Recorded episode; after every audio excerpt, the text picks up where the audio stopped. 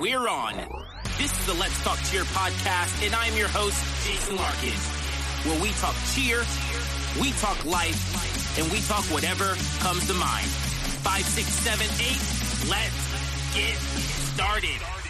Turn it up, you tuning into Let's Talk Cheer with Jason Larkin. We're talking cheer, we're talking like you know we're always talking. So listen up, you boy, I'm about to go all in. Five, six, seven, eight, we're on. Let's begin. This is episode number 83. Not sure there's going to be an 84, but thank you for joining. We have a great episode for you guys today, now on YouTube. So if you prefer to watch podcasts like me on YouTube instead of just listening to them, join us there. We would love to have you.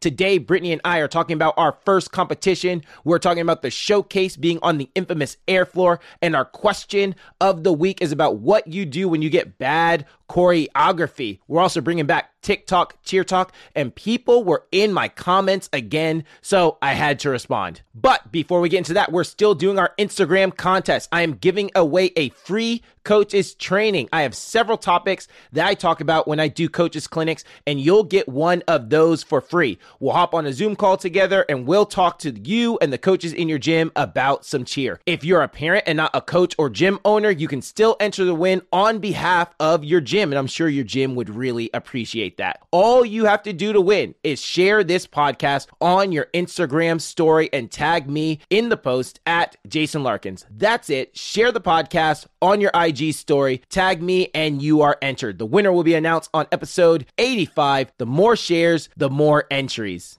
Now, real quick, shout out to my mother, Sheila, Sarah, Robin, Adriana, Chanel, Tamara, and our newest supporter. And I'm so sorry your name got kind of messed up in the thing. All it says is my cell. So whoever you are, my cell, we appreciate you guys. As I said earlier, we are now on YouTube and our financial supporters allow those things to happen. Again, we truly, truly appreciate you guys.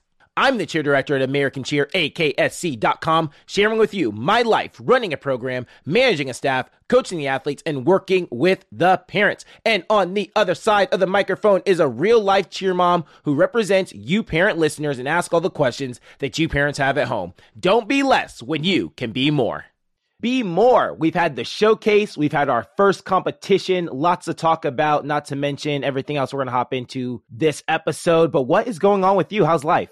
Life is good.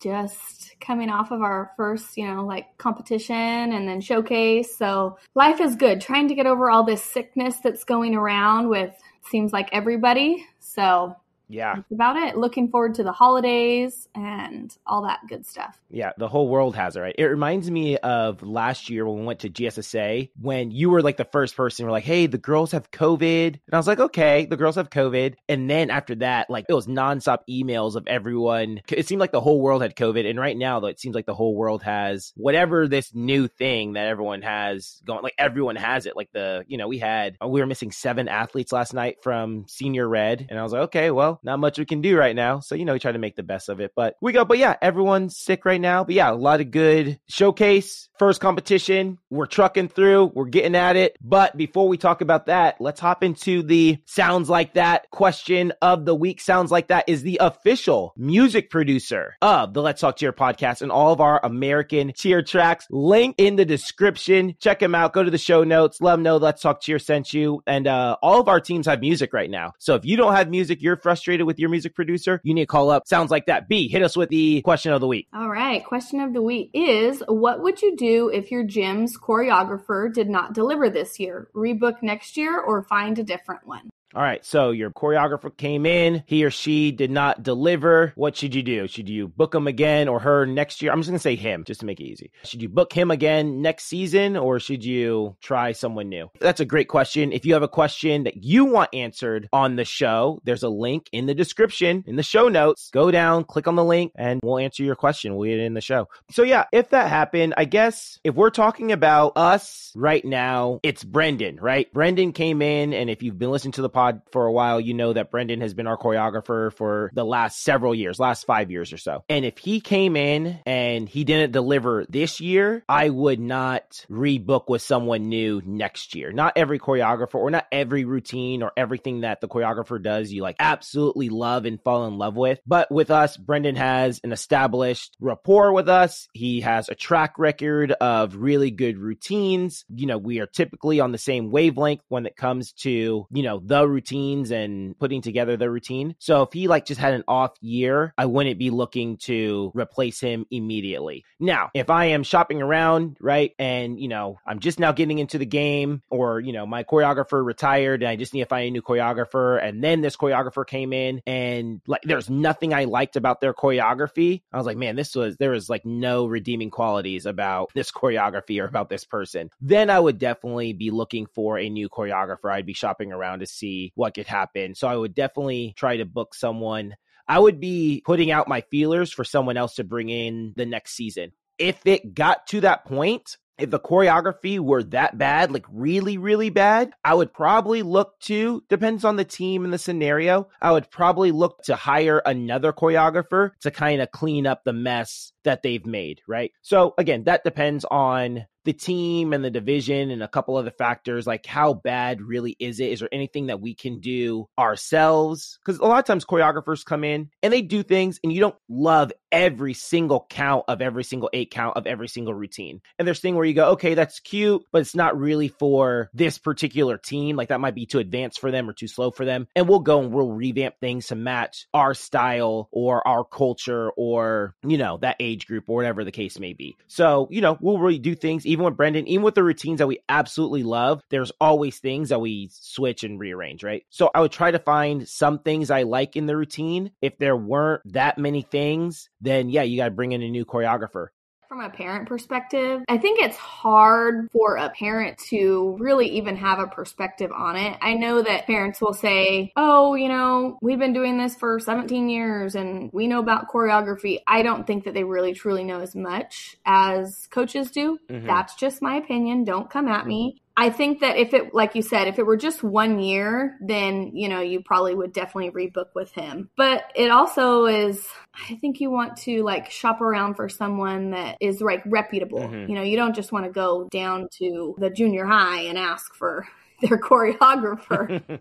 the hard part is there's only few people who are truly gifted in choreography, like truly gifted in choreography, right? Eh, but there's a billion gyms, right? And only five like really good choreographers, right? And so you're always fighting with, you know, choreographers stay booked. If you're a good choreographer, you stay booked all year long. Eh, you know, I have lots of choreographer friends, obviously, in the industry, and so many of them on their Facebook pages are like, I haven't had a day off in the last 60 days because they are constantly on the road, you know, doing routines and doing routines and doing routines, especially during the summer when you need to get it. And, you know, sometimes we need a choreography to get revamped and we're like, hey, we need you to come in when you have available. And like, yeah, I don't have anything available until November. And you're like, November? Like, what are we supposed to do until November, right? You know, that's the hard part. Sometimes you you don't have a choice but to go down to the junior high and be like, hey, who does your choreography? Because there's no one available. You know, truly gifted choreographers are few and far between, right? So that's one thing. If it's a team you know what? You know, we talked about the last couple weeks, we brought up the Youth Five, right? There's only one team in the nation with a Youth Five. Now, I didn't love their choreography, but we're the only team in the nation, I'm not going to rebook, you know, I'm not going to fly a choreographer out and rebook everything because those things cost real money, right? And that real money comes out of parents' pockets, right? Like the money, that's where the money comes from to pay, that pays for choreography. So, you know, I'm not going to rebook a flight and a hotel and food and not to mention the choreography fees, all for a team that doesn't compete against anyone all season long, right? So if I'm like, well, you know, comparatively to our division, we really don't need it right now, or we don't, we might not need it so I have to weigh those things. If it's a highly competitive division, right, and we're going to see several teams all season long, and I need the choreography right now, then you know you can justify spending the money. So that kind of plays into it. There's sometimes I'm like, ah, I'm just not in love with this particular section, but is it going to be good enough to go out there and win competitions, right? I don't love this section, but we're hands or heads and shoulders above the rest of our competition. Then we can still win with it. Then I'll go ahead and go with that. So you know, there's some other factors that play into it, but All right, that is the question of the week. Again, if you have a question of the week, leave them. Click the link, leave yours. Uh, there's another question that came in that I'll answer right now, just because it's a quick, easy answer. Someone asked about the message boards that we talk about often, the coaches boards. Like, hey, where are you always referencing like these Facebook groups? So here you go. Three I reference the most ASGA, All Star Gym Owners and Coaches Association, All Star Tumbling Coaches, ran by Shay Crawford, friend of the show. And then the last one, NG All Star Coaches or Owners and Coaches. So next gen coaches and owners. That's a really good one too. So those are the three I always reference, and the three I'm probably on the most on Facebook. So really good stuff in there for coaches.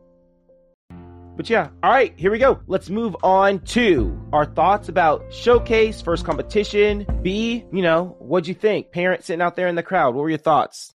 I thought it was really good. I feel, and I know Showcase, if, for people that don't know, Showcase is Ashley's baby. She will say that. Anyone will tell you that. And that is, you know, Jason's wife. I think Ashley does an amazing job every year of putting on Showcase and how organized it is. There has to be so much like blood, sweat, and tears that goes into that. I think every year it keeps getting bigger and bigger. Why we were in our new location this year. And as bad as it sounds, like I still feel like it was a little too small for us.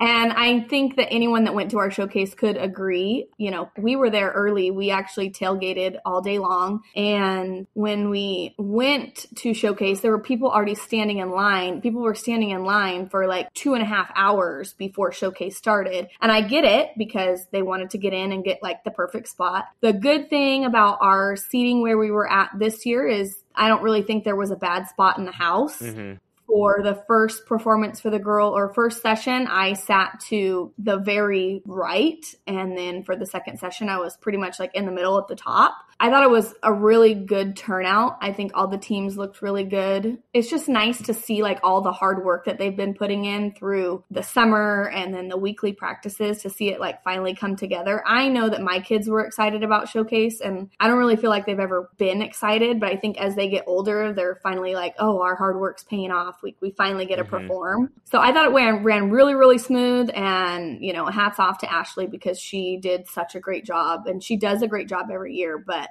we're just growing so much that, you know, it was pretty crowded. Yeah. And yeah, you gave a shout out to Ashley. I'm going to give a shout out to the parents that helped and volunteered. We have a lot of parents that helped and volunteered. I, I didn't plan on doing this, but I'll, I'll, do it right now. Not even sure if any of them listen to the pod, but let's see. Kallenbergers helped out. Chase was there. Leslie, Amy, Teresa Yorba. I'm not even sure who else was there. If I'm missing anyone, B, you probably helped out a bit. I don't even know. Did you help out? What'd you do?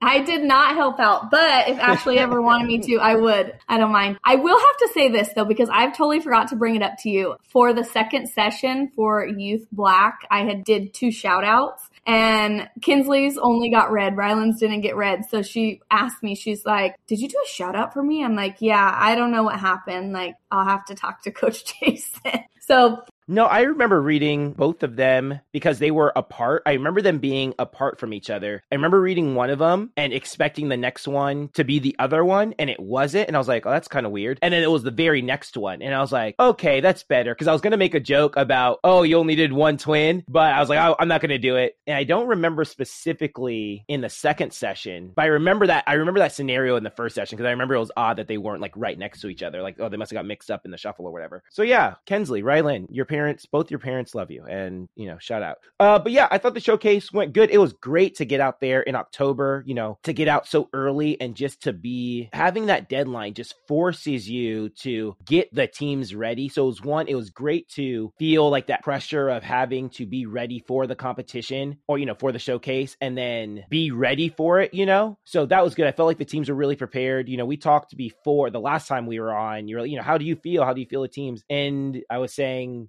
like, yeah, I feel like the teams are going to be ready and I, I, feel like they have done everything they need to do to be prepared for the moment. And I thought the teams looked great. I really did. If you didn't know, we did our showcase on the infamous air track. So last year, TSN with Tammy Van Fleet, they rolled out the air floor for the first time and there was lots of controversy about the air floor. Like, is this safe and blah, blah, and all these things. And we were going to do our showcase. We, did, as B keeps saying, we moved the showcase from American, and we actually did it at the local high school. Oh yeah, shout out to Corey Robb, who is the dean at Liberty and who was one that hooked us up with the, the venue. But we were like, oh, we don't feel like moving a whole spring floor. Like this is going to be crazy. And so we're like, what can we do with the air floor? So we decided to, we talked to Tammy, reached out to her, and we got to borrow the air floor. And, you know, Tammy came on, talked about the air floor, you know, just everything. You know, she gave her defense on the air floor and why it was safe and everything. But there's a lot of people who were like, oh, it was so unsafe and all these things. So naturally, I was a little bit nervous about it. I will be honest with you. I was a little bit nervous about the air floor, but my whole thought process was of our 12 teams, well, we have 12 American teams plus Freedom 13 plus Cheer 101 and Cheer 202. So what is that? 13, 14, 15. So we have 15 performances or so. There might be another team in there that I'm missing. Oh, 16 with fundamentals. So we had 16 performances. And of those 16 performances, you know, we have youth level three who has to do like airbound tricks, senior level three, and senior level four. And so those were the teams I was most nervous about with the air floor. And I was like, okay, well, it's a small percentage of our program. And, you know, those are the teams that we, if we had to make any adjustments, those are the teams we'll make adjustments for. So, you know, we get the air floor. I made sure that thing was pumped up to the brim. I didn't want it to be, you know, like a bounce house, inflatable, kids flying everywhere. So I pumped it up as much as I could, tried to make it like pretty stiff. And then with all of those teams, we had them do their round off handspring tucks. And first, I told them when we first got there, when we, when we first started warming up tumbling, like, hey guys, first things first, I only care about your safety. Your safety is the only thing that matters. We don't have anyone to impress here in this gym. You know, we're out here so we can get in front of a crowd, but you know, your safety, that is number one, first priority. So if, you know, we're tumbling and you don't feel comfortable throwing, you know, tuck or whatever, just let me know. We'll water it down. We'll make whatever adjustments we need to so you feel comfortable out there on the floor, you know? So I told them that, but we did a lot of, we warmed up, we did a lot of punches and just a lot of like general tumbling warm up basics so they could get really used to the floor. Standing tumbling was all fine. We get into running tumbling and, you know, we have them again, all the basics over and over and over again so they could really feel the floor. And, you know, we get into the round offs and series handsprings. They do tucks and they're fine. And then we just told them, hey guys, for the level three teams, we just said, hey, we'll do the both teams open up with round off handspring tucks. We'll do the round off handspring tucks. And then for the combo passes later, let's just go ahead and throw front walkover, round off handspring. We don't need to do the tuck at all. And so we did that with all the teams. All the kids felt comfortable with that. And for the level four team, they just did everything round off handspring tucks, no matter what their pass is in the routine. Round off back handspring tuck.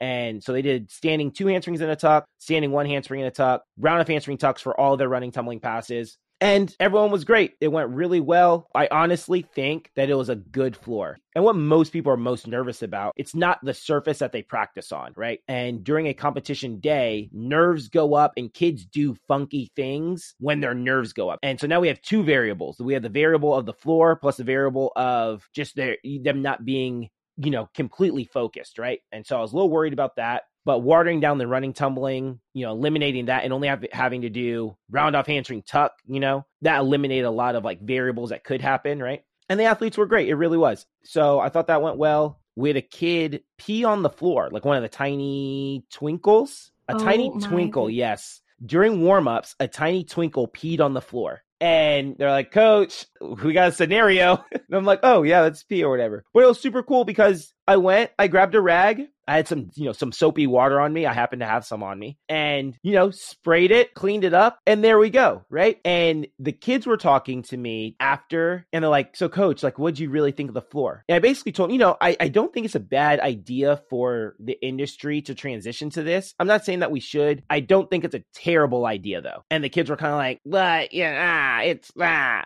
And I'm, and I'm like, guys, I totally understand when I cheered, I totally understand it's a different floor. And so kids would have to get used to that. The whole industry would have to transition to it. But when I was cheering, we did not have spring floors. When I was doing All Stars, we only had hard floor. And that's what we were used to. When the spring floor got introduced, anytime I tumbled on a spring floor, I absolutely hated it. And I probably felt the same way that athletes tumbling on that floor, you know, the way I felt about tumbling on the spring floor, these athletes feel about tumbling on the air floor, right? Because it was just totally foreign. It was just something different. So athletes would have to get used to it a kid like a month ago or so got hit in the nose at practice. Broke her nose, nose is bleeding. Blood gets on the floor, and you know, we go and we clean it up. And you know, we try our best, but you know, it's in the carpet. So, you know, we we spray some stuff, we put some paper towels over it and we, you know, soak it up, but you know, it is blood and it's in the carpet. and the kids put tape over it. And, you know, so there's like a spot on the ground with tape on the floor in the Southwest. So you ever see that in the spot in the Southwest, it's because someone was bleeding there.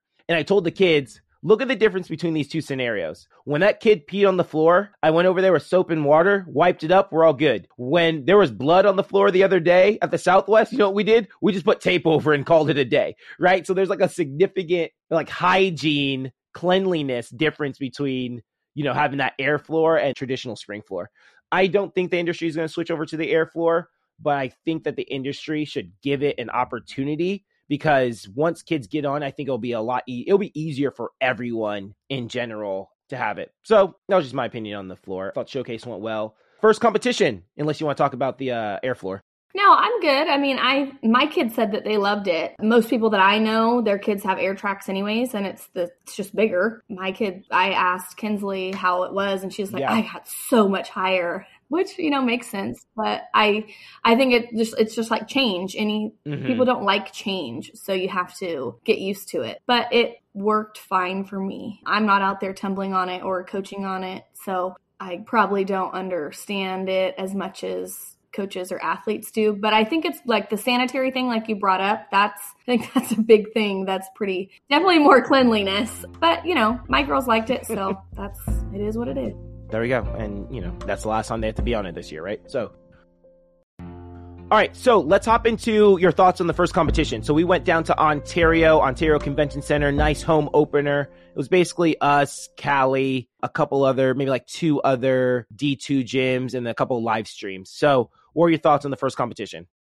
I just wasn't that impressed. And here's my reasoning why. I know for the other teams, it was just like a showcase for them, for them to present their routines to their family, friends, things like that. So if I look at it from that perspective, it was good. I thought that the event center, um, it was nice and it was big. It was open. Didn't have a problem, you know, getting down there or anything. But as far as like a competition, I think for our elite teams that you know, people have been doing this for a while. As an elite parent, I wouldn't want to go back to it. As if I was a prep parent and I was new or, you know, tiny, you know, the tiny teams, I think it's great. I just didn't really consider it like a competition type thing, if that makes sense.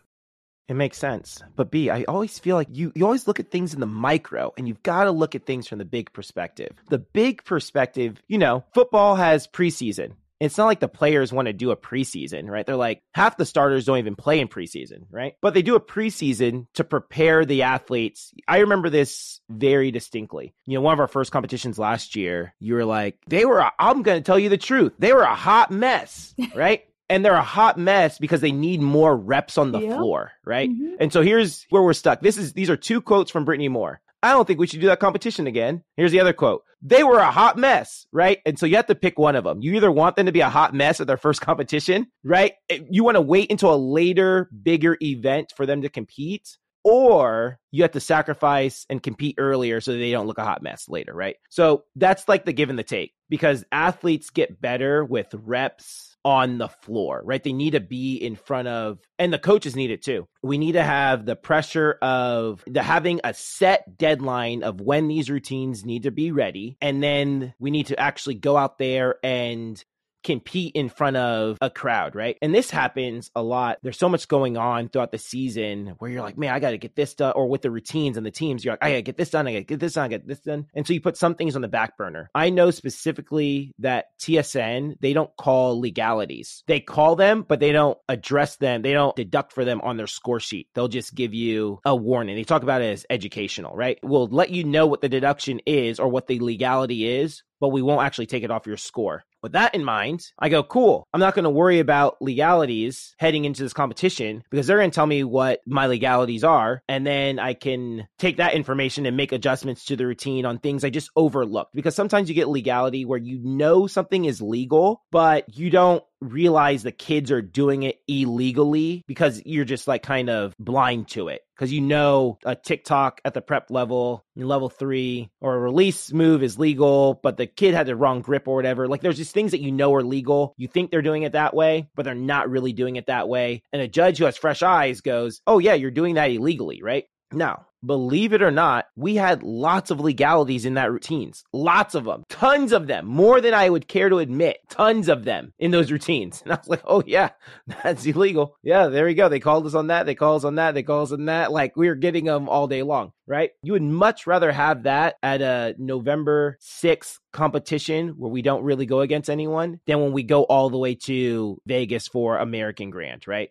Something else happened. Coaches, pay attention to this. I hope you're listening. This isn't going to affect everyone. Something else I learned about that competition. Majority for 30 is now five stunt groups. Coaches, majority for 30 athletes, 28 to 30 athletes, is now five stunt groups. It's never been that. It hasn't been that for the last at least four years. It hasn't been that. No, 2018, we did four baskets. So 2018, 2019, 2020, 2021, so the last four years, majority for 30 has been four. Apparently, this year it's been changed to five. You know how I found that out? When we didn't get all of our basket points this year on one of the teams. And I went, that that's not right. We should have gotten all of our basket points. And I went and the comment said, you need five for majority. And I went, no, you don't. You need four for majority. And I went, looked at the score sheet. Oh, they changed that. That's a brand new thing. So coaches, and I know not every coach knows that because I watched some videos of other teams that went this weekend and they have four baskets as well on a team of 30. So this is just a public PSA for all of you guys. And I text our local uh, scoring specialist and he's like, yeah, it's five. He's like, it's always been five. I was like, no, it hasn't. I know that for a fact because I coach large teams every year. Anyway, but apparently it changed this year. But I found that out. That would have been really devastating to find out at our first like major competition, right? But I found it out at a competition where we weren't going against anyone. So, you know, we need these as much as I know it's not that fun to go down and kind of like these small competitions they are needed for the season. Again, every other sport has a preseason, you know. Everyone has a preseason so they can get kinks out and they can do these things and get feedback from judges so we can see how the kids react in front of a crowd and you know all of those things. We got some you know some pretty good feedback. Well, this is why we do the podcast because it makes sense. I mean, not that it never made sense, but it's nice to know that that is, you know, a factor in going to this competition and that it benefited us more than what us parents know because now we have time or you guys have time to go in there and fix the things that they corrected us on. I mean, I'm not speaking for all parents, but I think if the parents knew, like, hey, this is why we went to a one day, you know, and this competition, it was so we can basically prepare for the season. If I would have known that, I would have thought like totally different before you explained it to me. I would have been like, okay, cool, you know, like it's just to see how things are going. So that's why we do the podcast. Yeah. And I remember this back when I was at PCM, we used to go to American Grand like we went last year. And I remember one year we didn't go to the home opener, right? It was actually Tam TSN is Tammy's event and she used to own GSSA. And so she used to have the GSSA like SoCal Classic every year. And for whatever reason, we weren't going to go to the SoCal Classic before American Grand. And I remember being like, we're not going to SoCal Classic. Like, our first event is going to be American Grand, like a big competition that we all care about, right? And you don't want that to be your first competition. Like, you just don't want your first event to be a big event because you learn so much from the kids. And there's so much that happens that you need the kids to get used to you know, there's a whole, you know, the whole warm up process. There's like, it takes a while to get like things warmed up and you know you need the kids to get used to going through because it's not just the routine. They have to go through the whole pre-warm-up process the whole warm-up process you know getting on the floor making adjustments. There's all these things that happen on a competition day that you need that the coaches need to get used to and that the athletes need to get used to before they go out on the stage for the first time at a competition that has things on that has money on the line, right? Where you're like really, really care about. So that's just my opinion. You know, last year our biggest thing was that we did the Baco battle, and then the very next weekend we went to American Grand, or the weekend, yeah, the very next weekend we went to American Grand. So it wasn't that much time to implement the feedback we got from Baco Battle to American Grand. Usually we do Baco Battle and then we have several weeks before our next competition. So we have a little bit more time to implement those things. But we didn't. It was so back to back that was like, man, we went to this competition. Now we go to this competition and and we're going, right? And so I think when we compare December the competition we're going to in Pomona to American Grand, like we look at the routines, we'll see a vast difference between those two routines and like where we are ready for the season. And you go, oh, okay, like this really was you know, worth it. Especially me. Me, I'm always trying to look at things from the big perspective. I'm trying to like prepare the teams for the season and be ready. But yeah, Good deal. good deal. All right, here we go. New segment, and we introduced this a few weeks ago the TikTok cheer talk. So, this is what happens. I've been a lot more active on TikTok recently. And so I've been posting clips from the episode, but also people have been asking me just general questions about cheerleading. And I've been sure to respond to those questions and make videos and all those things. So if you want to follow me on TikTok, at Jason C. Larkins on TikTok, and you can join the conversation there. So again, clips from the podcast, but also some extra stuff that doesn't quite make the podcast. But I had posted something about when athletes take a year off that athletes taking a year off of cheer to focus on tumbling, why that doesn't work. And so I posted that. And basically, the premise was you know, you don't see this in any other sport. You don't see a quarterback in football go, you know what, I'm going to take the year off of football just so I can focus on throwing. And I mentioned there's more than just throwing involved in being a good quarterback. Like actually playing football is going to make you a better player because you have to read defenses, handle the pressure, leadership, you know, avoiding sacks. And there's a litany of things that quarterbacks have to do besides throw, right? And someone had commented, I agree, but name another sport that one aspect of the sport can hold you back from progression in the sport. And I thought it was such a good follow up question that I was like, you know what? I'm going to answer that on the pod. So, really good question. Yeah. You know, what other sport can one aspect of the sport hold you back from progression in it? And the truth is, all sports have aspects of them that if you don't master will hold you back from success in the sport. So it's it's literally all sports. The big problem with the way we're looking at it right now is that word progression, right? And we have a way of measuring progression in cheerleading. And we think that when we measure progression in cheerleading that we're talking about moving up throughout the levels. But here's the big difference between football, like most other youth sports and cheerleading. In cheerleading, you're separated by age and by skill level, right? When you make a team, your daughters are on youth level three. So they are at one time 11 and under, and they have, you know, level three skills, right? And so they're separated by age and ability.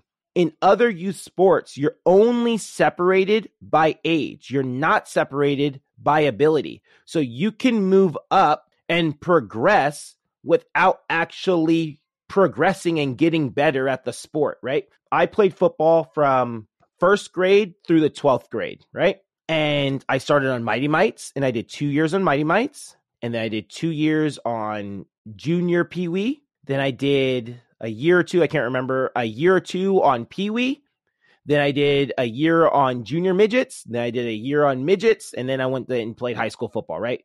Freshman team, JV, two years of varsity right? Now it sounds like, oh, Jason, you progress throughout the level. Now, kids tend to get better as they get older, but when you're lacking a skill, they don't put you on a different team because everyone makes a team. There's 50 kids on the team, you know, high school football, there's 80 kids on the team, and they don't, you know, separate you by skill level. We're all made the freshman team together. And the good freshmen played, the bad freshmen rode the bench, right? Then we all moved up to JV together. And the good kids played and the bad kids rode the bench, right? And that's life right there. The big difference with All Star Cheer is that with All Star Cheer, because of the way the score sheet is designed, everyone has to participate in the routine. Everyone has to have something to do that brings value to the routine. And if they don't bring value to the routine, you can't have them on the team. You have to find another team that they can participate in. So if they can't do level three skills, then you can't put them, you know, and it's not necessarily tumbling, but tumbling, stunts, whatever, you know, it's usually one of those two things. If they can't do one of those two things, you have to put them on the level two team where they can participate and be part of the numbers, right? In other youth sports, you just ride the bench, right? Now, I have said this many times on the podcast, but I was a terrible baseball player. Terrible and I think there's like a three inning minimum. And you know what I did? I played three innings every game. It wasn't, you know, it wasn't like, hey, hey, this game I was playing six innings. I played three innings every game, and that was it, right? And as soon as my three innings were done, I was back on the bench and I chilled out and and that was my life, right? Because I couldn't hit or catch or, you know, do any of these other, you know, things. I couldn't feel the ball. I don't know what I was bad at. I was just terrible at everything, right? And so, you know, my coaches didn't play me, but I went from 12U or U12s or 12U to 13U and it's like viewed as progression. But the reality is I didn't get any better. And if I played the next year, I still wouldn't have been any better. I just would have been on an older an older team, right? So that is my answer for name one sport that holds you back based on one thing. All sports will hold you back. Every aspect of of the sector of society, you'll get held back if you lack to master certain skills. But B, let's hear from you. That is a lot to unpack, but I definitely do agree with you on like not taking a year off just to tumble because I think there's other factors that go into cheerleading besides tumbling. I see growth all the time in my kids and the things that they learn from being at practices. So I think if they came to me and said, Mom, I want to take a year off just to tumble so I can make senior black next year for one, we would definitely like have a conversation as a family. And then for two, we would have a meeting with you guys. I just think taking a year off to tumble or to whatever it is, I think it sets you back because you're not including everything that makes cheerleaders great cheerleaders. You know, you might just be mm-hmm. working on tumbling when you should be working on getting your like endurance levels up. You know, you mm-hmm. might forget about that. You know, what if you're not doing your workout and then you're going to become a weak base and you were a strong base? I think there's a lot of factors that go into taking a year off that people don't really think about. So that's my input on that. And here's what I'll say I'm not against kids taking a year off sometimes kids need a break and they're just like, I'm a little burnt out of the sport. I don't love it the way I used to. I just want some time off. I want to try soccer. I want to try basketball. I'm totally okay if people want to take a year off of the sport. I am against kids taking a year off for the sole purpose of focusing on tumbling so they can move up. Now, in the grand scheme of things, that plan in theory works. In theory, it works. If you took the year off, focused on tumbling, then came back the next year had all your tumbling, that in theory would work. The big problem with it is is that no one ever does it. Is that they take the year off and they never get into tumbling classes or they get into tumbling classes way too late and they're just like, yeah, I never actually committed to this plan. So they have the plan and they never actually commit to it. So that's like that's the biggest issue with it. No one ever commits to it minus everything else we already talked about that there's more than just, you know, tumbling when it comes to placing athletes someone asked a follow up question later about, you know, what about gymnasts? Why can gymnasts go and make a higher level team with no cheer experience? And so here's what I will say with the uh the gymnasts or, you know, power tumblers, right? This is my opinion. This is what I've done in the past years is that rarely, I'm not going to say never because I can't say that conclusively, but rarely will I put a gymnast on a team that matches if it's our first year cheering that matches their tumbling ability. So I am a level four tumbler, right? Cheer tumbler. I can do a layout. I can do a standing tuck. I can do standing handspring tuck, two to tuck, all these level four skills. Skills we consider level four in cheerleading. I rarely put that athlete directly, you know, straight to a level four team because they have so much other things that they just have all these other holes in their game, right? They've never done jumps to tumbling, they've never stunted level four, they've never done all these things. So typically, I'll put those athletes at least a level down from their tumbling. That way, the tumbling, we already know the tumbling is going to be super easy for them and they can focus on the, the stunting aspect, right? Stunting isn't that hard to pick up. You can hide stunters, right? If I'm, you can hide weak stunters. If I'm a weak stunter, I can put you with, let's say you're a base. I can put you with a really good flyer, a really good main base, a really good back spot, throw you in as a secondary base, and you'll eventually pick it up. You'll do, you'll be good enough where you won't mess anything up for the other three really good kids. And that happens a lot. Oh, there's just a side tip. Become main bases. Be a main base. You want like a, the next, you know, tumbling will get you all the positions really do. But I guess it's between main and second. Because if you're a really good back spot, you'll level up quickly. if you're a really good flyer, you'll level up quickly. And if you're a superior main base, not just an average main base, but you're a really good main base, you'll level up quickly as well. Those are like the I know I just like named all the positions, but like a really good main base is like let's go. Like if you're a below average tumbler and a below average secondary base, like you're not going to level up. But if you're a below average tumbler, but an above average, like a really good, like an exceptional main base, you'll level up for sure. Anyway, the point is you can hide bad stunters, but you can't hide, you know, you either have good tumbling or you don't have good tumbling. And it's an individual skill, right? So you can like not do your part in the routine, but if you're going to tumble, like you have to tumble. Like no one else can carry that weight for you. You have to carry it your, yourself. So there we go. B, we got what else we got to talk about? What else we got going on? I hope one of these years we do end up going back to this is like totally off topic, but I hope one of these years we do end up going back to American Grand. I really like that competition just because you were talking about it. So hopefully one year. Yeah, we'll see what happens. You never know. You never know how the world's going to turn. So we'll see what's up, I guess. But yeah, I thought that was a. It just left me with such a bad taste in my mouth because of all the COVID restrictions. And I just remember it as such a fun competition and it wasn't the same when we went last year. And I was just like, nah. And we weren't as ready as I wanted to be. Yeah. And so the combination of those two things, I was like, ah, well, you know, this year we actually probably do really well. And the competition is probably better because, you know, the lack of COVID restrictions, mm-hmm. right? Yeah, you know, one of these years. But yeah, so guys, don't forget we have the Instagram giveaway going on. So share this podcast on your Instagram, tag me in your story, and you are entered to win. We will announce the winner in episode 85 that's coming up here in a couple of episodes. So the more tags, the more shares, the more entries, and you can win some one on one time with yours truly. Don't forget, like this, share this, leave us five star rating, leave a review, make a donation. Without further ado, five, six, seven, eight. We're, we're out. out.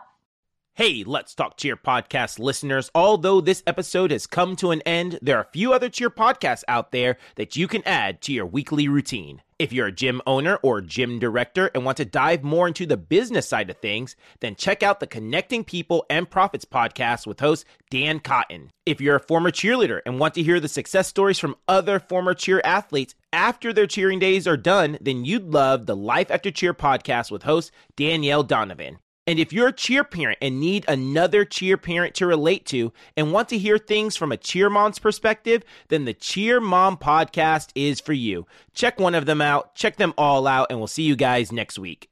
Gym owners, directors, coaches, can you relate to this? You say to yourself, this season is going to be different. We're going to get all of our teams on the same page. Or maybe you're saying, we're going to get all of our coaches on the same page. You look out as the teams are practicing, or maybe as they are competing, and you know you can do more. Let me help you. I work with several gyms, large and small, each season, whether it's the summer and we do a coaches clinic or a stunt camp, or it's during the season and we do an in person routine cleaning. I even do routine video reviews if you're just looking for some thorough feedback of the routine. You send me your routine and I send you a video back of your routine with everything I would fix and how I would fix it. Teams I have worked with have gone on to be world champions, NCA All Star champions, NCA collegiate champions, summit champions, and D2 summit champions. So if this sounds like something you'd be interested in, you can reach me via email at jasonlarkins at me.com or you can DM me on Instagram at jasonlarkins.